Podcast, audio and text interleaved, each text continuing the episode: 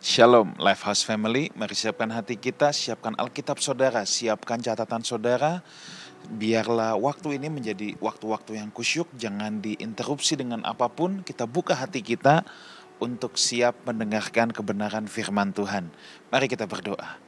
Bapa, kembali kami datang ke tahta Bapa. Berbicaralah kepada masing-masing kami, kami merindukan apa yang menjadi isi hati Bapa, didikan, ajaran, nasihat, ditumpahkan di tengah-tengah kami. Terima kasih. Dalam nama Tuhan Yesus kami berdoa. Amin. Saudara, kita akan diberkati oleh seorang hamba Tuhan, seorang sahabat. Beliau mungkin ini adalah kali yang pertama untuk berbicara tentang firman Tuhan di tengah-tengah kita. Buka hati saudara, prepare your heart. Saya percaya kita semua akan diberkati dengan kebenaran firman Tuhan yang akan disampaikan oleh Bapak Pendeta Andreas Agus. Saya persilahkan.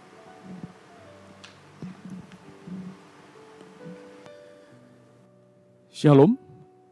Sebelum kita mendengarkan kebenaran firman Tuhan, saya mengajak setiap kita untuk berdoa. Mari kita berdoa. Tuhan, Allah yang Maha Baik, kami bersyukur, kami berterima kasih jika pada kesempatan kali ini kami boleh memiliki waktu dan peluang untuk kembali disegarkan lewat kebenaran firman-Mu. Berbicara dan berkata-kata atas setiap kami ya Bapak, kami siap mendengar dan menikmati berkat firman-Mu hanya di dalam nama Tuhan Yesus Kristus. Haleluya. Amin. Bapak Ibu Saudara dikasih Tuhan, manusia adalah makhluk yang tidak bisa hidup tanpa orang lain. Manusia tidak mungkin bisa menjalani dan melewati kehidupannya tanpa kehadiran sesamanya. Dan kita tahu itu, saat kita lahir, kita adalah manusia yang tidak lahir dengan kekuatan kita sendiri, tiba-tiba ada, lalu kemudian kita hidup, besar, bertumbuh hingga hari ini, seperti saya contohnya, tanpa ada peran manusia lain atau orang lain yang membantu saya untuk dapat melewati perjalanan hidup itu. Orang lain pertama yang mengenal kita, orang lain pertama yang menolong dan menopang kehidupan kita, setiap kita tahu dia adalah ibu kita. Dialah orang lain dan sesama kita yang paling pertama. Dengan keberadaan ibu kita, membuat kita bisa terlahir ke muka bumi ini dengan taruhan nyawa. Segenap tenaga, daya, dan upaya dia berusaha, entah itu melalui operasi sesar atau lahir secara normal sama dua-duanya, bertaruh nyawa demi seorang bayi lahir ke muka bumi ini. Dan dengan kelahiran seorang anak manusia, si jabang bayi itu, memberikan sebuah peluang atau kesempatan bagi jabang bayi, bayi yang baru lahir itu, untuk dapat menikmati kehidupan peran seorang ibu sesama kita yang pertama membuat kita sadar betapa kita diberi anugerah kehidupan itu. Dan berikutnya bukan hanya sekedar seorang ibu. Ada ayah tentunya yang berperan di situ. Ketika bayi ini mulai bertumbuh, memiliki kemampuan, Kemampuan yang paling sederhana, entah dia mungkin baru bisa berguling, dia baru bisa merangkak. Ada bapak atau ayah yang mendampinginya, memegang tangannya, menopang mungkin punggungnya supaya tidak terjatuh, tidak terguling dengan cara yang keras sehingga membahayakan kepalanya. Ayah berperan di situ. Lalu ada sesama kita yang lain, paman kita, om kita, tante kita, AI kita, QQ kita, mereka semua adalah sesama kita yang menonton pertumbuhan hidup kita dan menuntun langkah hidup kita, bahkan menopang perjalanan hidup kita, supaya kita bisa melewatinya dan menikmatinya seperti sekarang kita bisa melewati dan menikmatinya. Tetapi tahukah kita sesudah itu Bukan hanya mereka yang sedarah, memiliki hubungan darah dengan kita. ada banyak orang sesudah itu yang memberi warna di dalam kehidupan kita. Tangannya terulur bagi kita, hatinya juga tercurah bagi kita, ide dan gagasannya juga dituangkan bagi kemajuan hidup kita. Dan mereka adalah orang-orang yang juga ternyata berjasa bagi hidup kita. Bahkan setelah kita semakin besar, dewasa, bahkan tua pada akhirnya, kita menemukan justru kita lebih sering bisa berjumpa dengan orang lain yang tidak sedarah dengan kita. Dan mereka memberi peran yang juga jauh lebih banyak sering kali dibandingkan orang-orang yang sedarah dengan kita. Walaupun ada peran-peran khusus yang tidak akan pernah tergantikan dan terlupakan dari orang-orang yang sedarah dengan kita. Orang tua kita tadi, keluarga-keluarga dekat kita. Tapi ada kalanya orang-orang yang tidak sedarah itu bisa jauh lebih berperan di dalam kehidupan seorang anak manusia. Dan apa pun itu artinya kita bisa melihat betapa hubungan antara kita dengan sesama kita itu sangat penting untuk kita perhatikan, bahkan sangat penting untuk kita hargai.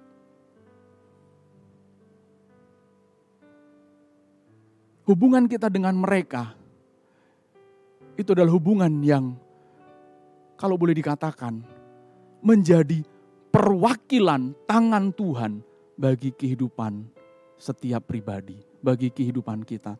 Tangan Tuhan yang betul-betul kelihatan, yang menolong dan menopang kehidupan kita. Tuhan tidak kelihatan, Tuhan tidak dapat kita pegang dengan tangan kita, Tuhan tidak dapat kita lihat secara kasat mata, tetapi orang-orang di sekitar kita adalah orang-orang yang bisa kita pegang tangannya, bisa kita lihat secara kasat mata. Dan mereka berperan aktif dalam kehidupan kita, berperan sangat signifikan bagi bertumbuh dan berkembangnya kehidupan kita. Itulah representasi Tuhan bagi kehidupan umat manusia. Dan oleh sebab itu, Bapak Ibu sudah dikasih Tuhan, ada satu pesan sederhana di dalam Alkitab kita. Amsal, pasal yang ke-17,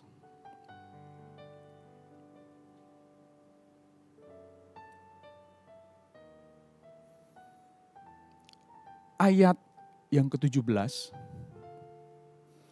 Amsal pasal 17 ayat yang ke-17 mengingatkan kepada kita satu kalimat sederhana. Seorang sahabat menaruh kasih setiap waktu dan menjadi seorang saudara dalam kesukaran. Siapa pun mereka ini, entah papa, mama, om, tante, kakak, adik, atau teman kita, rekan kerja kita, rekan sepelayanan kita.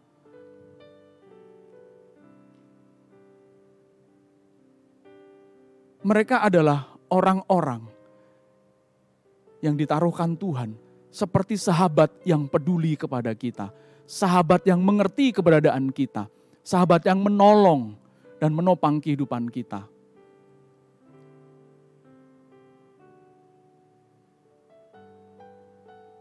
Dalam peran mereka masing-masing, mereka menjadi utusan Tuhan yang mensupport, mendukung,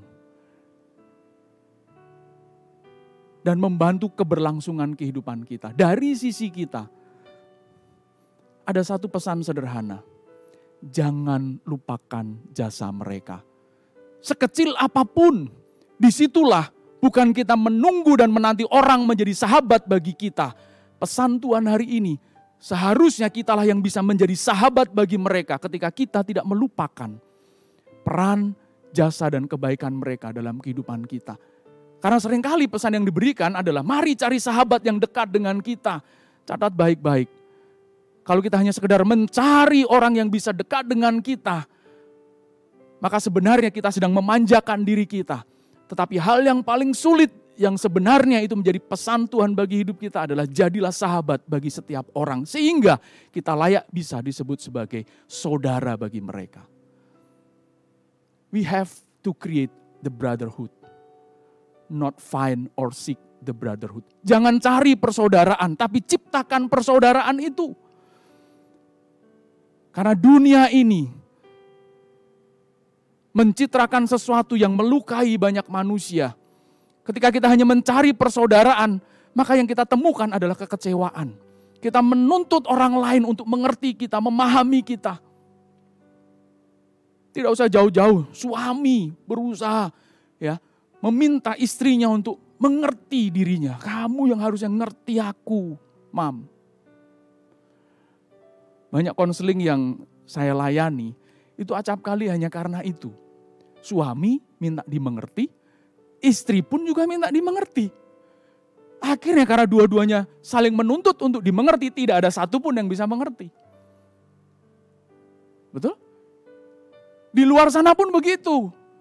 Karyawan minta bos untuk mengerti keberadaannya, bos pun minta karyawan mengerti keberadaannya. Jadi jika hanya seperti itu terus yang kita tuntut tidak akan pernah ada kedamaian. Jadi pesan Tuhan melalui khotbah saya hari ini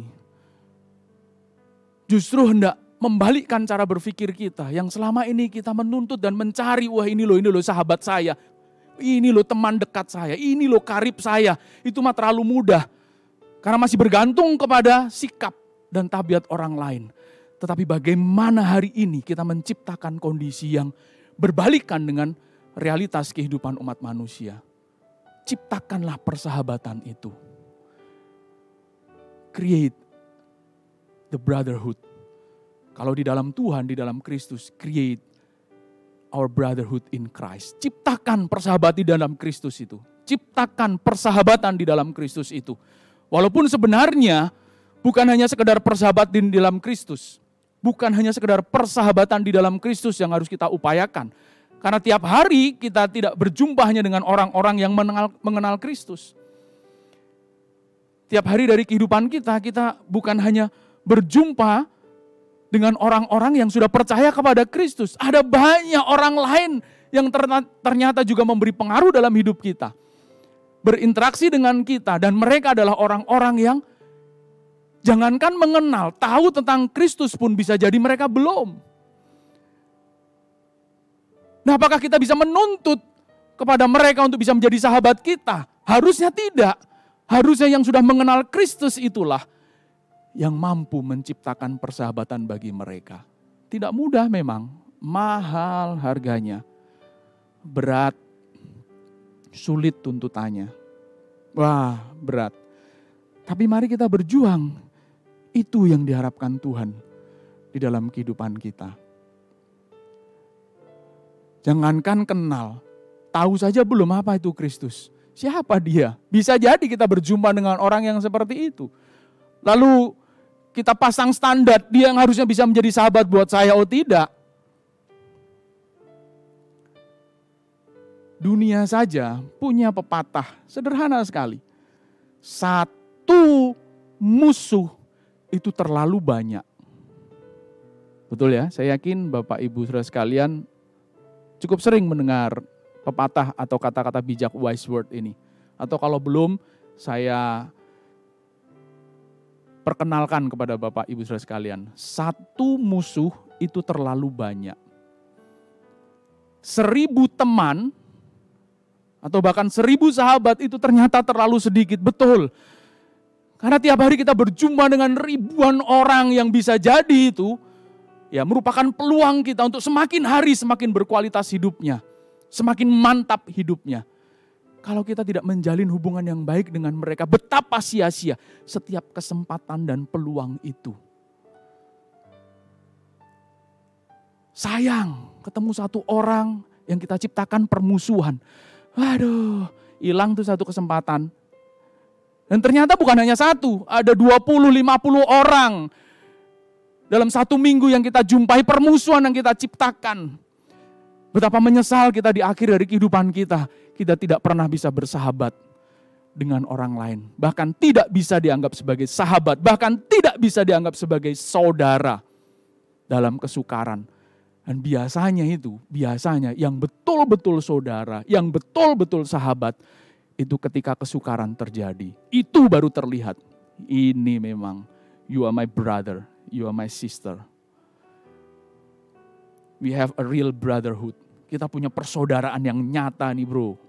Makanya Sebenarnya panggilan-panggilan sederhana bro and sis itu tercipta dari sebuah kebutuhan dan kerinduan. Banyak umat manusia, setiap kita.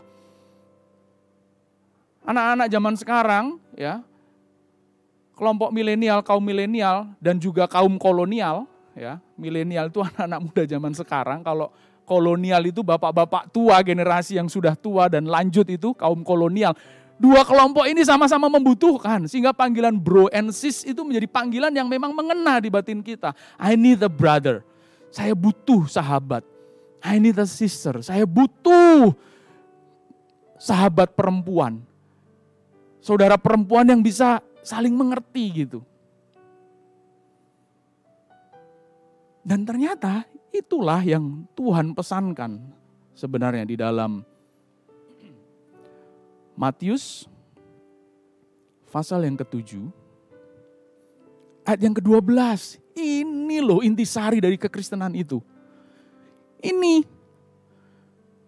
mau bicara ke ujung dunia mana pun, mau lari dengan teori apa pun, jika ini yang tidak kita lakukan, maka bukan Kristiani kita.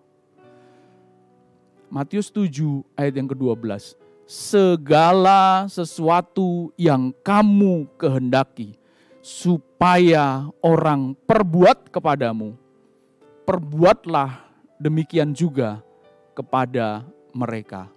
Itulah isi seluruh hukum Taurat dan kitab para nabi. Lihat. Selama ini kan kita berharap orang yang menjadi sahabat kita, mengerti kita dan peduli kepada setiap kita. Kalau kita pengen seperti itu, Tuhan berkata, hari ini kembali saya ingatkan kepada setiap kita Do first to others. Lakukan itu terlebih dahulu kepada sesamamu. Baru itu Kristiani. Nah, tapi tidak mudah, sungguh tidak mudah. Catatan pertama yang perlu kita ingat baik-baik, ya, yang membuat itu sulit adalah yang pertama, dosa itu menghambat kita. Karena dengan dosa itu membuat manusia menjadi selfish semua hitungannya itu bergantung kepada diri kita. Dan kalau udah bicara hitungan itu kan kaitannya dengan untung rugi. Cuan or bocuan. Untung atau buntung gitu. Dan kalau sudah itu udah selesai. Selesai. Padahal di abad modern sekarang ini cara berbisnis yang paling menguntungkan itu ternyata adalah dengan memberi terlebih dahulu. Sistem bisnis-bisnis online sekarang yang kita tahu itu ya jaringan uh, penjualan online itu dengan cara memberikan promo gratisan yang mungkin cukup lama waktunya. Yang sering kita dengar istilahnya bakar duit itu seolah-olah.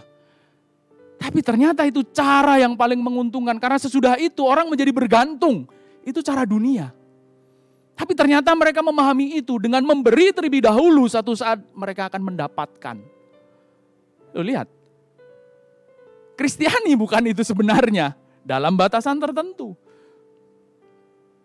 Tetapi cara bisnis yang menguntungkan seperti itu.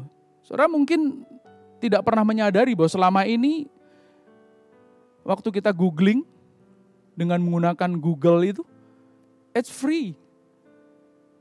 Google menyediakan dan memberikan fasilitas itu tanpa menuntut bayaran. Dia dapat bayaran dari hal yang lain, tetapi ketika kita menggunakan itu, tidak. Yang kita bayar adalah jaringan internetnya. Pulsa atau kuota.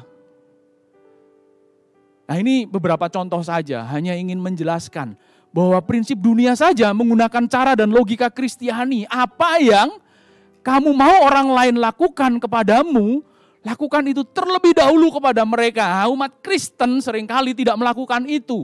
Tuntutan dulu, berharap dulu, minta dulu, baru dia rela memberi. Bagaimana bisa tercipta persahabatan? Dan lihat akhirnya, Betapa kita engage sekali itu dengan Google itu. Kayaknya sekarang itu tanpa fasilitas itu hidup kita kayak nampak nggak berjalan gitu. Apa-apa ya googling gitu.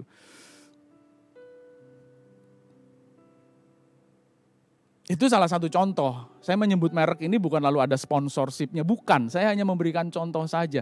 Nah bagaimana sikap Kristiani kita? Ada di mana sikap kita?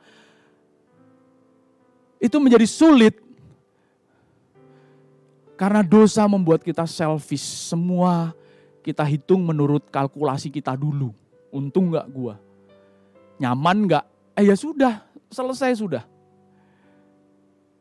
Kita banyak belajar dari orang-orang yang sukses hari ini berawal dari tekad mereka, kerelaan mereka untuk bertaruh banyak hal. Namun sering kali anak-anak Tuhan yang diminta, oh Tuhan tolong aku Tuhan, tolong dulu gitu. Tidak Tuhan, Aku bersyukur apa yang bisa aku berikan. Jarang yang bisa begitu, jarang sekali. Yang ada kalau ketemu masalah udah pasti lari ke Tuhan minta pertolongan dulu. Kalau nggak ke Tuhan lari ke temen dulu, minta pertolongan dulu. Bukan mencari kesempatan untuk bisa menolong orang. Ini tidak mudah kan itu tadi. Selfish, narsistik, yang membuat seseorang selalu melihat dirinya terlebih dahulu sebelum melihat orang lain. Dosa sudah mengkorupsi logika dan cara berpikir kita. Ngapain gue jadi sahabat? Apa untungnya? Ngapain saya memperhatikan dia? Ong saya aja butuh perhatian. Untuk apa saya balas kebaikan mama papa? Orang mama papa dulu menyakitkan hatiku. Lihat kan? Kalau nggak ada papa mama nggak lahir kita. Sejahat apa pun mereka mereka lah yang menjadi tadi representasi tangan Tuhan menghadirkan kehidupan yang bernama Andreas Agus, Pastor Wigan Sugandi, Pastor Judika, Pastor Ruli Simorangkir, dan setiap orang yang ada di muka bumi ini, Dewi, Atmo, Wijaya, Joko, kedua orang tua kita. Mungkin juga ada yang tidak pernah berjumpa dengan kedua orang tuanya, tapi lewat mereka kita ada hari ini. So give thanks that we have our parents. Sekalipun kita mungkin tidak pernah ketemu. Tapi mari kalau kita punya kesempatan membalas itu padahal. Membalas kebaikan mereka, balas kebaikan hati mereka. Untuk menciptakan brotherhood, the real brotherhood itu. Dia betul saudaraku, betul orang papa mama kan orang sedarah dengan kita kakak, adik. Lalu bisa jadi tetangga kita. Betul loh. Saudara yang paling dekat dengan kita itu tetangga. Ada apa-apa itu? Saudara saudara kita harus kita telepon dulu, tetapi tetangga tinggal kita panggil bisa langsung datang mereka. Adakah kita care dengan mereka? Nampaknya klise, tapi sering kali itu kita lupakan. Karena masyarakat modern menciptakan masyarakat permisif nggak peduli orang lain mau ngapain. Mari kita bangun ini standar hidup Kristiani yang harusnya kita terapkan. Wah Pak, tidak mudah. Tadi kan saya sudah bilang, memang tidak mudah. Dosa sudah mengkorupsi cara berpikir kita sehingga kita menjadi selfish. Dan selfish itu ya menciptakan konsep kedua yang membuat manusia lebih sulit lagi memahami orang lain. Kenapa? Karena Manusia berpikir, aku saja punya masalah, ngapain mikirin masalah orang lain? Sikap selfish itu, kalkulasinya itu diarahkan kepada masalahku aja belum selesai, ngapain ngurusin dan menyelesaikan masalah mereka? Betul? Nah itu itu tabiat wajar yang waduh susah mau dibaptis ulang sekalipun juga belum tentu bisa berubah kalau tabiatnya nggak berubah. Dan memang manusia itu hidup dalam berbagai macam persoalan. Sejak dari kita lahir sampai kita mati nanti, we will always face problems. Kita akan terus berhadapan dengan masalah demi masalah. Tidak bisa lepas itu. Selama kaki kita masih berjejak di bumi, kita masih berhadapan dengan persoalan dan masalah. Bahkan setelah kita mati pun, kubur kita itu mesti diurusin, masalah masih tersisa. Sekalipun kita sudah mati loh, dikuburkan itu kalau nggak diperpanjang itu jadi masalah baru. Diambil orang itu, kuburan itu. Jadi manusia itu memang berhadapan dengan semua itu. Nah kalau kita menganggap ini sebagai alasan untuk lalu tidak peduli kepada orang lain, maka sikap Kristiani tidak akan mungkin tercipta. Ini kalimat terakhir dari Matius 7 ayat 12 ini kan, itulah isi seluruh hukum Taurat dan kitab para nabi. Semuanya itu terangkum hanya dalam satu kalimat itu. Ayo, mau saudara punya gelar doktor, profesor, apa? Segala macam jenis gelar yang menjelaskan bahwa saudara mampu menafsir, menggali kebenaran Alkitab dari sisi dan sudut mana pun, jika bukan ini yang dilakukan, maka semua tafsiran, semua penggalian Alkitab menjadi sia-sia. Atau sesederhana apa pun pemahaman kita, jika tidak mengarah ke sini, maka sederhananya pemahaman itu juga menjadi tidak berarti. Mari, Bapak Ibu sudah dikasih Tuhan. Hari ini saya rindu mengingatkan hal ini. Memang kita punya masalah, betul, betul. Tapi ketika kita punya masalah, bukankah kita juga diperhadapkan dengan kenyataan ada orang lain yang ternyata masalahnya jauh lebih berat dibanding kita.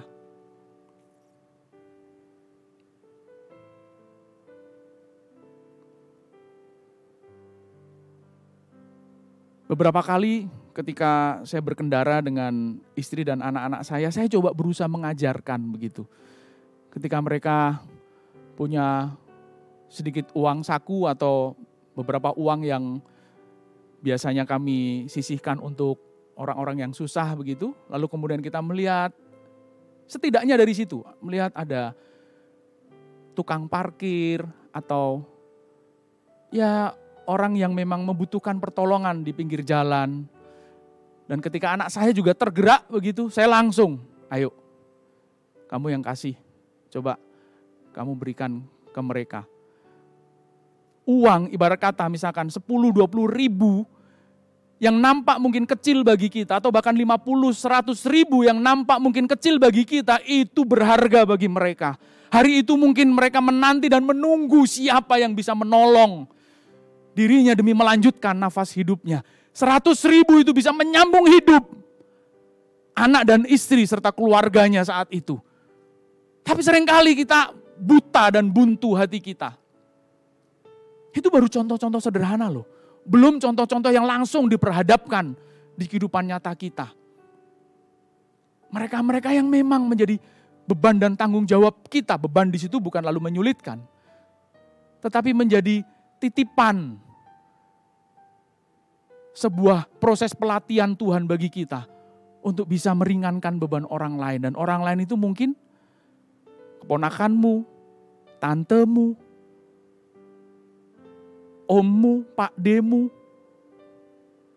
opung atau siapa pun itu yang yang kalau bukan karena uluran tanganmu dan tidak bisa apa-apa mereka. Mereka berharap betul. Lalu kita tutup mata dan mati rasa. Enggak, aku juga punya kesulitan.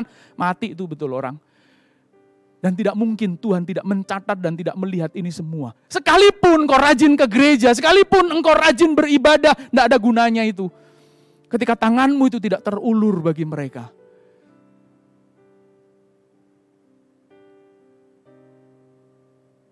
Mereka akan akan tetap dibela Tuhan jika memang itu dalam kondisi mereka butuh pembelaan. Kalau memang mereka salah, Tuhan tentu tegur mereka.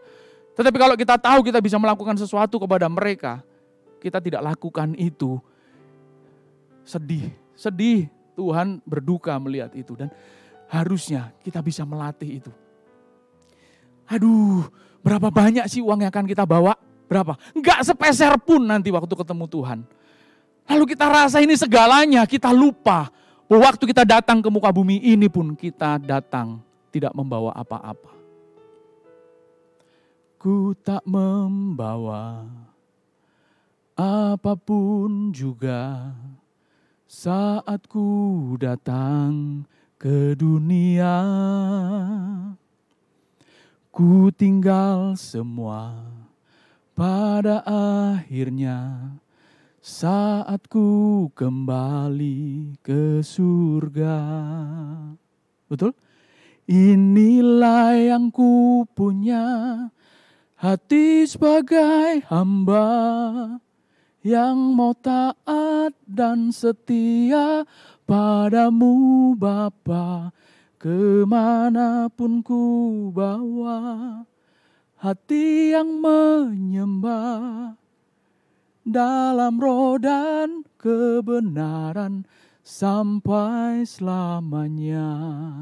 Hati sebagai hamba, nurut apa kata Tuhan. Nurut apa kata Tuhan. Dan ini pesan Tuhan bagi kita. Jangan egois. Dan jangan hanya mikir persoalan kita. Ada banyak persoalan orang lain yang butuh kita tolong, butuh kita topang.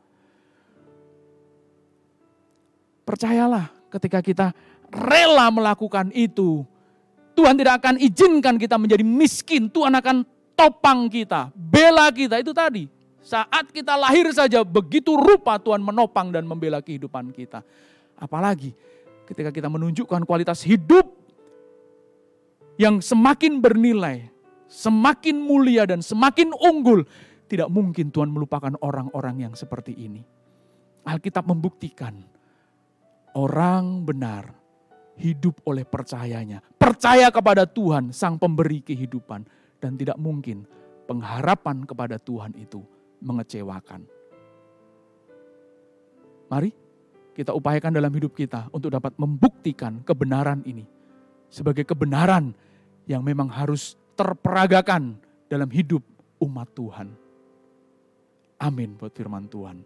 Mari saya jemput kita bangkit berdiri, Bapak Ibu sudah dikasih Tuhan. Kita tutup ibadah ini di dalam doa. Yakinlah, jika kau buka hati, pesan Tuhan ini kau resapkan di dalam hati dan batinmu, Tuhan menjamah dan menyentuh kehidupanmu. Tuhan memulihkan dan menopang kehidupanmu. Mari kita berdoa. Tuhan Allah Bapa yang maha baik, kami bersyukur, kami berterima kasih untuk pesan yang kau titipkan kepada setiap kami pada kesempatan kali ini. Ajari kami Tuhan, bukan hanya sekedar cakap memperkatakan, cakap memikirkannya dan cakap mempergunjingkannya. Tetapi ajari kami untuk cakap melakukannya. Dan hari ini kami rindu mengakhiri ibadah ini dengan penuh syukur, dengan menyambut segala berkat dan anugerahmu. Bapak Ibu yang dikasih Tuhan, arahkanlah hatimu, terimalah dan sambutlah berkat Tuhan. Berkat anugerah dari Allah Bapa yang di sorga, cinta kasih dan rahmat dari Gembala Agung Tuhan Yesus Kristus, dan penyertaan Allah Roh Kudus. Itu semua akan menaungi, menyertai, dan memberkati kehidupan kita. Dari hari ini hingga kekal sampai selama-lamanya. Amin.